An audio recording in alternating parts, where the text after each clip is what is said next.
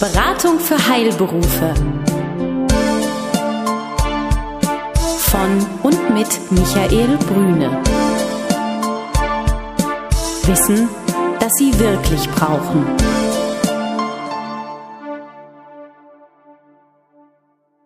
Sie sind Arzt, Zahnarzt oder Apotheker? Dann erhalten Sie von Michael Brüne und seinem Team einen einmaligen Service. Eine unabhängige, individuelle und umfassende Betreuung. Ob Praxis oder Apothekenabläufe, Finanzierung, Personalfragen oder die Planung Ihrer Zukunft. Keine Produkte, keine Provisionen und kein Fachchinesisch. Hier erwartet Sie das, was Sie wirklich brauchen. Klarheit, Transparenz und guter Rat, der Ihnen hilft. Guten Tag, meine Damen und Herren, oder guten Abend, meine Damen und Herren. Seien Sie herzlich willkommen zum neuen Podcast der Beratung für Heilberufe. Heute sind wir, wo wir häufig sind, in Berlin ähm, und befinden uns äh, im Büro von Herrn Dr. Linkert. Äh, seien Sie herzlich begrüßt oder ich glaube, Sie begrüßen wiederum mich, Herr Dr. Linkert. Äh, freue mich, dass ich bei Ihnen sein darf. Und vielleicht sagen Sie einmal ganz kurz, ähm, wer Sie sind, was Sie machen und worüber wir heute sprechen. Ja, herzlichen Dank für die Einladung erstmal zu dem Gespräch und das will ich natürlich gerne tun. Ähm, vielleicht mal ganz kurz zu unserer, zu unserer Kanzlei. Wir sind eine, eine Sozietät von Rechtsanwälten, die fast ausschließlich im Bereich Insolvenzverwaltung tätig ist. Das äh, schon seit einiger Zeit. Wir waren früher ähm, anderweitig organisiert in anderen Büros und sind seit in dieser Formation, wie wir sie heute hier finden, seit drei Jahren am Markt. Ich selbst bin Insolvenzverwalter, bestellt in der Region Berlin und äh, Brandenburg und Sachsen. Kollegen von mir sind auch noch in anderen Teilen im Bundesgebiet bestellt. Im Wesentlichen konzentriert sich meine Tätigkeit aber hier auf diese Region. Mhm. Also das Thema Insolvenzverwaltung haben wir, wenn wir sie am Tisch haben und wenn der Name klingt. Es geht, glaube ich, ja ähm, weniger jetzt nur um Sie, sondern auch um dieses Verfahren und um ähm, die, ja, was hat derjenige eigentlich zu erwarten, der dieses Wort hört und damit in Kontakt kommt, ohne dass die Hörer jetzt das Gefühl haben, wir machen jetzt einen, einen Podcast, eine, eine Sendung zum Thema, oh, oh wenn es euch schlecht geht. Es hat mehr den Aspekt des Informierens, mehr den Aspekt, was heißt das eigentlich, wenn man hört, da ist jemand insolvent geworden ähm, und um einfach das Wissen nochmal anzureichern. Darum geht es.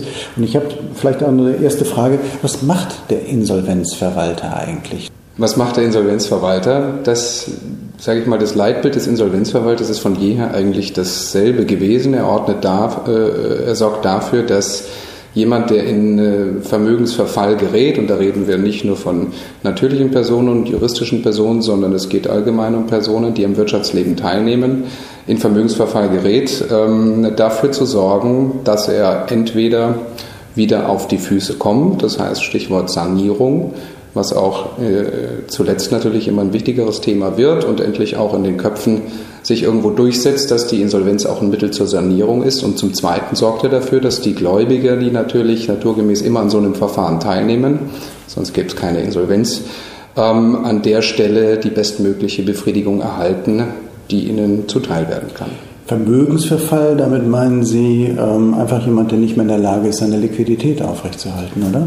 Das ist äh, von mir untechnisch gebraucht an der Stelle. Das bedeutet einfach in einem Zeitpunkt, und da sind wir vermutlich schon bei den materiellen Insolvenzgründen, die überhaupt, die überhaupt dazu führen, dass so ein Verfahren eröffnet werden kann, nämlich man kann überschuldet sein oder zahlungsunfähig sein. Man kann auch beides sein, wenn man eine juristische Person ist als natürliche Person kann man in der Regel nur zahlungsunfähig werden. Eine Überschuldung trifft da nicht zu. Das trifft eben, wie gesagt, nur auf Gesellschaften zu. Das heißt, Vermögensverfall untechnisch gesprochen heißt, mein, meine liquiden Zahlungsmittel reichen nicht aus, um die bestehenden fälligen Verbindlichkeiten, das ist ein wichtiger Punkt, zu decken.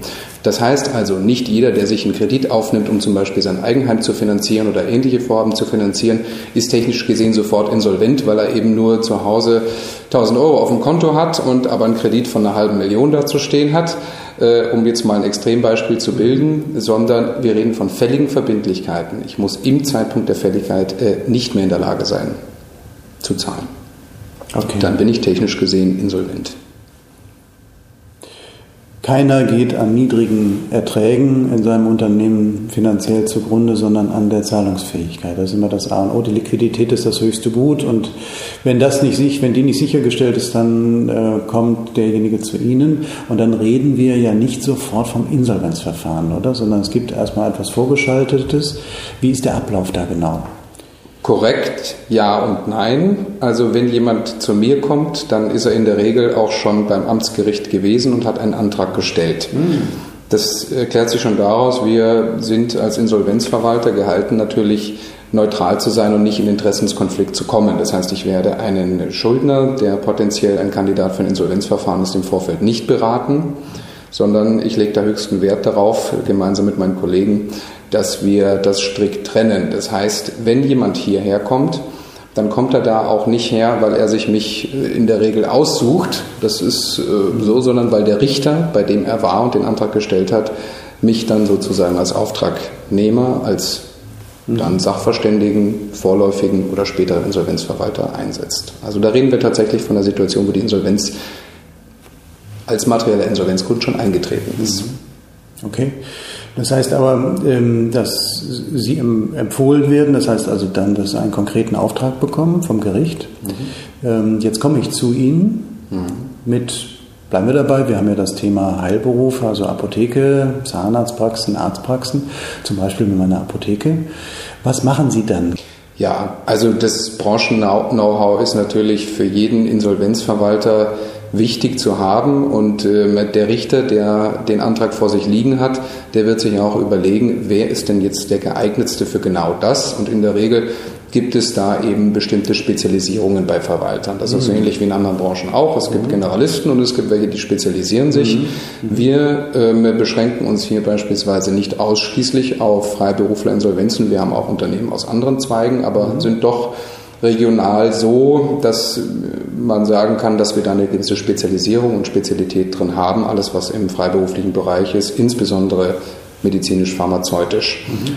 Da ist es natürlich von großem Vorteil, wenn man die Protagonisten, die in so einem Verfahren üblicherweise, oder sagen wir es mal häufig, dieselben sind, wenn man schon Sachverhalte, die ähnlich gelagert waren, eine Vielzahl von Malen erlebt hat, wenn man mit den Leuten natürlich gesprochen hat, wenn man auch irgendwo Vertrauen geschaffen hat, das vereinfacht natürlich vieles. Ja, also als Verwalter unbedarft, wo ich sowas das erste Mal mache, mhm. muss ich mich vollständig neu in die Materie einarbeiten, während der routinierte Verwalter, der sich darauf spezialisiert hat, natürlich etwas ähm, vielleicht zügiger das Verfahren ja. in Angriff nehmen kann. Ihr Ziel als Verwalter ist es ja einmal, sich einen Überblick zu verschaffen, wie weit hat das Ganze auch eine Prognose, ich glaube also eine Zukunftsprognose, um dann sagen zu können, können wir das Unternehmen retten, können wir die Arbeitsplätze retten. Das ist ja mit einer der großen Aufgaben, die Sie auch mit bewältigen. Ähm, ich denke, da kommt viel Einschätzen und auch das, was Sie gerade sagen, Erfahrung spielt dann dort eine Rolle, auch was das konkrete Vorgehen anbelangt.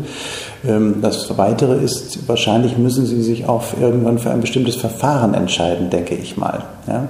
Welche Verfahren gibt es da? Hm. Die Weichenstellung, die erfolgt in einem Zeitpunkt, wo ich erstmal nichts mitzureden habe, mhm. nämlich wann sich der ähm, Schuldner. Und wenn wir von Freiberuflern sprechen, dann sprechen wir eben nicht von Antragspflichten wie bei der juristischen Person. Da gibt es Insolvenzverschleppung. Ich habe bestimmte Fristen, die ich einhalten muss. Wenn ich insolvent werde, also sprich zahlungsunfähig, dann muss ich innerhalb von einer bestimmten Frist einen Antrag stellen. Das haben wir eben bei natürlichen Personen nicht. Und das ist auch so ein bisschen die Schwierigkeit. Da wird keiner gezwungen, einen Antrag zu stellen. Und die Mentalität ist doch noch, so stelle ich es jedenfalls in einer Vielzahl der Fälle fest, so, dass man doch bis zum letzten Moment wartet. Mhm. Was natürlich die Arbeit für den Verwalter und auch die Zusammenarbeit mit den Gläubigern und dem Schuldner erschwert. Mhm. In dem Zeitpunkt, wo man feststellt, dass man in sich in einem Krisenstadium befindet, das nicht mehr zu korrigieren ist, mhm. weil ich nachhaltig nicht mehr in der Lage sein werde, die Verbindlichkeiten zu ihren Fälligkeitszeitpunkten zu decken, dann sollte ich schon frühzeitig auch eine Beratung aufsuchen. Jemand, der sich in dem Bereich natürlich auskennt und der einen dann in die richtige Richtung lenken kann. Ich will jetzt mal ein Extrembeispiel machen. Also der Apotheker, der ähm, zu mir hierher kommt und sagt, gestern ist mein Warenlager schon abgeholt worden und meine Arbeitnehmer, die haben alle schon irgendwo was anderes jetzt gefunden und äh, da wird jedem einleuchten, dass die Fortführung und Sanierung äh, ungleich schwieriger wird als der Apotheker, der sagt, ich kann es nicht mehr zahlen, hier stehen die Verbindlichkeiten, mein Betrieb ist aber noch voll aufrechterhalten, ich bin auch noch so weit mit meinen Gläubigern und insbesondere auch meinen Warenlieferanten so verblieben, dass hier ein, dass hier ein ordnungsgemäßer Geschäftsbetrieb weiterhin möglich ist. Das ist natürlich eine ganz andere Situation. Da kann ich jetzt die Weiche stellen, indem ich mir das Unternehmen angucke, feststelle, ja, das ist ein erhaltungswürdiger Betrieb, das stelle ich auch nicht ganz alleine fest, sondern da muss ich mich in die Zahlen einarbeiten, gegebenenfalls auch unter Zuhilfenahme Dritter und stelle dann fest, das ist ein erhaltenswürdiger Betrieb. In diesem Zeitpunkt kann ich jetzt überlegen, wie wird man oder wie macht man es sinnvoll, dass man dieses Verfahren oder diese Apotheke, dazu sage ich auch noch gleich was, warum ich mich jetzt auf den Betrieb hier beschränke, ähm, wieder auf gesunde Füße stelle. Vielleicht kurz als Einschub. Ich kann die Apotheke, und das ist ein ganz weit verbreitetes Missverständnis, nicht von dem Unternehmer, dem Apotheker trennen. Es gibt nicht ein Insolvenzverfahren über eine Apotheke oder über eine Filialapotheke oder über fünf Apotheken und eine nicht, sondern es gibt immer nur ein Insolvenzverfahren über das Vermögen des Apothekers, der Inhaber dieser Betriebe ist. Ja? Dass ich die Betriebe als in sich betriebswirtschaftlich auch eigenständige Einheiten betrachten muss, ist völlig klar, aber wir reden immer von der Gesamt, vom Gesamtunternehmen. Und wenn Sie mich nach den Unterschieden der einzelnen Verfahrensarten fragen, dann würde ich mal im Groben trennen zwischen dem eröffneten Insolvenzverfahren, das als Regelinsolvenzverfahren abläuft, mit den Stufen, die es da eben die es da eben gibt, vom vorläufigen Verfahren zum eröffneten Verfahren zur Restschuldbefreiungsphase oder eben eine vom Regelinsolvenzverfahren abweichende Verfahrensart, beispielsweise das Insolvenzplanverfahren als Sanierungsinstrument. Gehen wir doch mal in dieses Regelinsolvenzverfahren hinein. Wie ist das genau? Was sind die Elemente? Und dann gucken wir uns gleich nochmal das Planverfahren an. Ja, ich will mich da so kurz wie möglich fassen. Mhm. Von der Antragstellung an bestimmt das Gericht einen Sachverständigen. Ja. Der Sachverständige ist erstmal jemand, dessen Auftrag lautet, Zahlungsunfähigkeit bitte ermitteln, ermitteln, ob hier Vermögenswerte vorhanden sind und am Ende des Tages lautet sein Ergebnis, Verfahren eröffnen, ja oder nein. Ganz ohne weitere Besonderheiten gesprochen. Stellt der Sachverständige fest, dass er hier einen laufenden Betrieb hat und Vermögenswerte zu sichern sind, was in der Regel bei jedem laufenden Geschäftsbetrieb der Fall ist, dann wird auch zeitgleich ein vorläufiges Insolvenzverfahren angeordnet. Das vorläufige Insolvenzverfahren bedeutet erstmal, dass der Schuldner nach wie vor der Entscheider ist und auch wirtschaftlich befugt ist, hier die Entscheidungen zu treffen. In der Regel ist so ein vorläufiges Insolvenzverfahren aber mit einem Zustimmungsvorbehalt des Verwalters verbunden, des vorläufigen Verwalters. Das heißt, alle relevanten Geschäftsentscheidungen, alle wirtschaftlichen Entscheidungen können wirksam nur noch mit Zustimmung des Verwalters getroffen werden.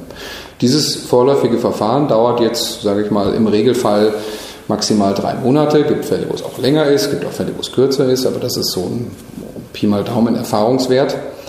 Und dann geht es ins eröffnete Verfahren, wenn das Ergebnis lautet, Zahlungsunfähigkeit ja und verfahrenskostendeckende Masse auch ja. Mhm. Dann wird das Verfahren eröffnet. Und jetzt läuft das Verfahren, in überkommener Meinung ist es so sechs Jahre lang bei einer natürlichen Person, bis sie eine Restschuldbefreiung bekommt. Tatsächlich dauert das eröffnete Verfahren etwas kürzer, nur die Restschuldbefragung wird in sechs Jahren erteilt. Mhm. Da sind jetzt auch verschiedene Stufen, die ich gar nicht im Einzelnen äh, erläutern will, was da so alles passiert in dem Verfahren. Aber das ist der Regelfall, dass eben die natürliche Person in sechs Jahren ihre Restschuldbefreiung erlangt. Jetzt gibt es die abweichende Verfahrensart, Insolvenzplan. Und um es ganz einfach auszudrücken, es ist eine Art gerichtlicher Vergleich mit den Gläubigern. Mhm. Ja? Man einigt sich darauf, dass bestimmte Beiträge, die beim normalen Durchlauf eines Regelinsolvenzverfahrens nicht geleistet werden können oder nicht zu leisten sind, hier geleistet werden, um eine Quotenverbesserung herbeizuführen, die Anreiz für die Gläubiger ist, dem zuzustimmen.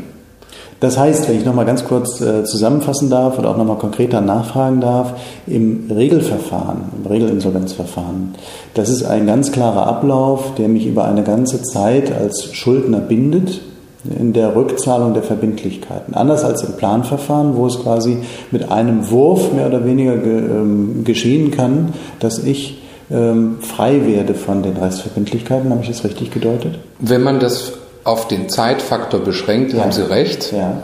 Aber ähm, es steckt noch ein bisschen mehr dahinter. Also es ist so, bei dem normalen, regulären Durchlauf eines Insolvenzverfahrens, wird das Verfahren eröffnet, der Verwalter guckt, was ist für Masse vorhanden, verwertet diese Masse und sagt dann dem Gericht, nachdem er auch mit, seinen, mit den Gläubigern ähm, korrespondiert hat, die Forderung geprüft hat etc., meine Tätigkeit ist an sich hier getan, das Verfahren hat folgendes Ergebnis gebracht, folgende Quote und kann jetzt wieder aufgehoben werden. Das Gericht folgt dem dann mit Nachprüfung der Unterlagen, wenn es feststellt, das ist korrekt so. Dann wird das Verfahren aufgehoben. Das mag manchmal schon nach ein oder zwei oder drei Jahren der Fall sein. Aber die verbleibende Zeit bis zum Ablauf von sechs Jahren befindet sich der Schuldner dann noch in der sogenannten Wohlverhaltensphase, wo er bestimmte Auflagen zu erfüllen hat. Unter anderem muss er eben einen Teil seines pfändbaren Einkommens abgeben und noch ein paar andere Dinge. Mhm. Das heißt, da, ist er, da sind diese sechs Jahre, die sind nicht abdingbar, die sind nicht zu verkürzen, es sei denn, dass innerhalb dieser sechs Jahre, was ein relativ exotischer Fall ist, mal alles zurückgezahlt würde vorzeitig. Mhm. Dann mag das mal so sein, aber das ist nicht der Ausnahmefall. Mhm. Das Insolvenzplanverfahren macht der Verwalter im Grunde dasselbe. Er kommt, guckt, was ist vorhanden und sagt, jetzt gibt es noch irgendwo einen Sanierungsbeitrag, zum Beispiel von dritter Seite. Ja, also ich, ganz plakatives Beispiel, die Oma, die sagt, ich gebe jetzt mal hier so und so viel Geld rein, das gebe ich aber nur dann, wenn wir hier so einen Vergleich machen, so einen Plan, um das Verfahren abzukürzen. Damit äh, erhöht sich die Quote um X mhm. und die Gläubiger sagen, ja gut, unter der Voraussetzung machen wir mit. Das weicht also vom Normalfall dieses Regelinsolvenzverfahrens ab, weil ein zusätzlicher finanzieller Beitrag von dritter Seite hier geleistet wird, der eben dazu führt, dass die Aussicht besser wird. Der Spatz in der Hand anstatt die Taube genau. auf dem Dach. Ja. Und unter der Voraussetzung, dass nunmehr auch alle Gläubiger dem zustimmen und sagen, ja, da sind wir mit einverstanden, Einschränkung, es müssen nicht alle sein, ich brauche die Kopf- und die Summenmehrheit meiner Gläubiger. Mhm wird das Gericht dann auch vorzeitig das Verfahren eben aufheben, je nachdem, wie der Plan gestrickt ist und die Restschuldbefreiung erteilen. Das kann dann manchmal schon nach einem halben oder nach einem Jahr oder nach eineinhalb Jahren sein, je nachdem, wie zügig man sich da einigt mhm. mit den mhm. Gläubigern. Ja. Das ist ja eigentlich eine ganz komfortable Lösung. Also wenn man zurückschaut, im Vorgespräch hatten wir die Frage gesagt, wann gibt es eigentlich den Insolvenzverwalter? Und Sie sagen eigentlich gefühlt schon immer, also seit 1895, wie Sie sagen, seitdem es das äh, Konkursrecht dann gibt. Wollen Sie da noch was zu sagen? Da sage ich gerne was zu. Also unser, unser Konkursrecht, nenne ich es jetzt mal, auch wenn es heute Insolvenzrecht heißt, das beruht auf dem Grundsatz der Par Conditio Creditorum und ist eigentlich ganz altes römisches antikes Recht mhm. der Kaufleute. Damals wollte man verhindern, dass die Leute alle im Einzelzugriff auf die Leute auf ihre auf ihre Schuldner zugehen und jeder noch guckt, was er noch bekommen kann und die anderen gucken in die Röhre. Deswegen haben sich schon damals äh, zu der Zeit die Leute überlegt, wir brauchen irgendwo ein geordnetes Verfahren, dass alle das Gleiche kriegen, also zu gleichen Teilen soll hier verteilt werden. Wir haben das letztlich, der Grundgedanke, den haben wir hier bei uns auch. Die Konkursordnung, die wir erst seit 99 nicht mehr haben, die war rund 100 Jahre lang ähm, unser, unser Recht, das heißt die Konkursverwalter, die gibt es schon seit eh und je. Seit 99 haben wir eben aber jetzt die Insolvenzordnung, mhm. die ganz verstärkt die Sanierung von Unternehmen zulässt, eben durch Instrumentarien wie Insolvenzplan und Eigenverwaltung. Eigenverwaltung ist ein Stichwort. Das heißt also, der Apotheker, bleiben wir mal bei diesem Beispiel, hat also die Möglichkeit, die Apotheke in Eigenregie weiterzuführen, auch im Rahmen eines Insolvenzverfahrens. Was ist die Legitimation oder was ist der Punkt, wo Sie sagen, ja, das lasse ich zu als Verwalter äh, oder nein, das machen wir lieber nicht? Die Vernichtung wirtschaftlicher Werte. Mhm. Wir haben bei dem Apotheker, das gilt jetzt für andere Berufsgruppen nicht unbedingt, eine Besonderheit. Der Apotheker muss nach dem deutschen Apothekengesetz die wirtschaftlichen Belange und irgendwo die wirtschaftliche Verfügungsgewalt behalten. Mhm. Ansonsten wird die Aufsichtsbehörde vermutlich zu dem Ergebnis kommen, dass hier keine Betriebserlaubnis mehr erteilt werden darf. Mhm. Und da es nun in der Regel auch so ist, dass der Insolvenzverwalter nicht selbst Apotheker ist und diese Apotheke führen kann, kollidiert das also. Das heißt, der normale Insolvenzverwalter, auf den die Verwaltungs- und Verfügungsbefugnis des Vermögens übergeht, kann eben nicht gleichzeitig Apotheker sein und mhm. kann eben nicht die Betriebserlaubnis in seiner Person haben. Mhm. Dafür gibt es, ist übrigens nicht dafür gemacht, sondern es ist so eine gelebte Praxis, dass man sagt, bei der Eigenverwaltung, das ist eine Konstruktion, da gibt es keinen Insolvenzverwalter, sondern es gibt dann nur noch einen Sachwalter der hat bestimmte supervisorische Pflichten, hat noch ein paar andere Pflichten. Der Pflichtenkatalog, der ist auch flexibel zu gestalten, aber er ist jedenfalls nicht der Insolvenzverwalter, auf den die Verwaltungs- und Verfügungsbefugnis übergibt, sondern die bleibt beim Schuldner. Der ist nach wie vor Herr des Geschehens im Wesentlichen. Mhm. Ja. Und unter der Voraussetzung, dass die Eigenverwaltung angeordnet wird, ist eben dann auch der Schuldner als Sachwalter derjenige, der den Betrieb weiterführt, was zwingend notwendig ist, denn ansonsten wäre die Apotheke am nächsten Tag zu. Das heißt, ich würde es immer dann befürworten, auch gegenüber dem Gericht das anzuordnen, wenn ich feststelle, die Apotheke ist erhaltenswürdig, Sie ist möglicherweise veräußerbar, wenn das ein Modell ist, oder sie kann auch durch den Schuldner weitergeführt werden, wenn sie ertragsreich ist und das ein wirtschaftlich positives Ergebnis für die Gläubiger bringt. Dann sollte sie angeordnet werden, um eben die Fortführung zu ermöglichen und diesen Wert Sachgesamtheit Apotheke nicht zu vernichten. Okay. Meine Damen und Herren und lieber Herr Dr. Linkert, wir sind jetzt schon wieder am Ende angekommen. 20 Minuten sind schnell vorbei. Ganz spannendes Thema. Ich würde gerne, Herr Dr. Linkert, nochmal in einer der nächsten Wochen mit Ihnen sprechen ähm, über so einen konkreten Ablauf. Also wie ist das eigentlich? Also einmal, woran stelle ich fest, das haben wir schon mal kurz beleuchtet, dass es also eng ist. Da haben wir über das Thema Liquidität gesprochen, über die ähm, Zahlungsverpflichtungen, die jetzt nicht mehr bedienbar sind. Also meine offenen Rechnungen kann ich nicht mehr bedienen dann an der Stelle. Das ist mal das Signal. Ähm, und dass wir da mal einsteigen und sagen, was könnte dann der weitere Ablauf sein? Ähm, was machen Sie dann konkret? Welche Unterlagen vielleicht oder welche Informationen brauchen Sie, um es besser eben einschätzen zu können? Äh, mit dem Hintergrund auch dann dem Apotheker oder auch dem Arzt oder Zahnarzt dann sagen zu können, ähm, wie kannst du eigentlich feststellen, ähm, ob es schon soweit ist oder ähm, ob du noch ein bisschen Gegen Eigensteuerungs-, Gegensteuerungsmöglichkeiten hast. Das würde ich gerne mit Ihnen einmal beleuchten. Ich bedanke mich ganz herzlich bei Ihnen für heute. Gute Zeit, alles Gute. Ich habe zu danken. Vielen Dank fürs Gespräch. Besuchen Sie uns im Web. Mehr Informationen finden Sie unter www.beratung-heilberufe.de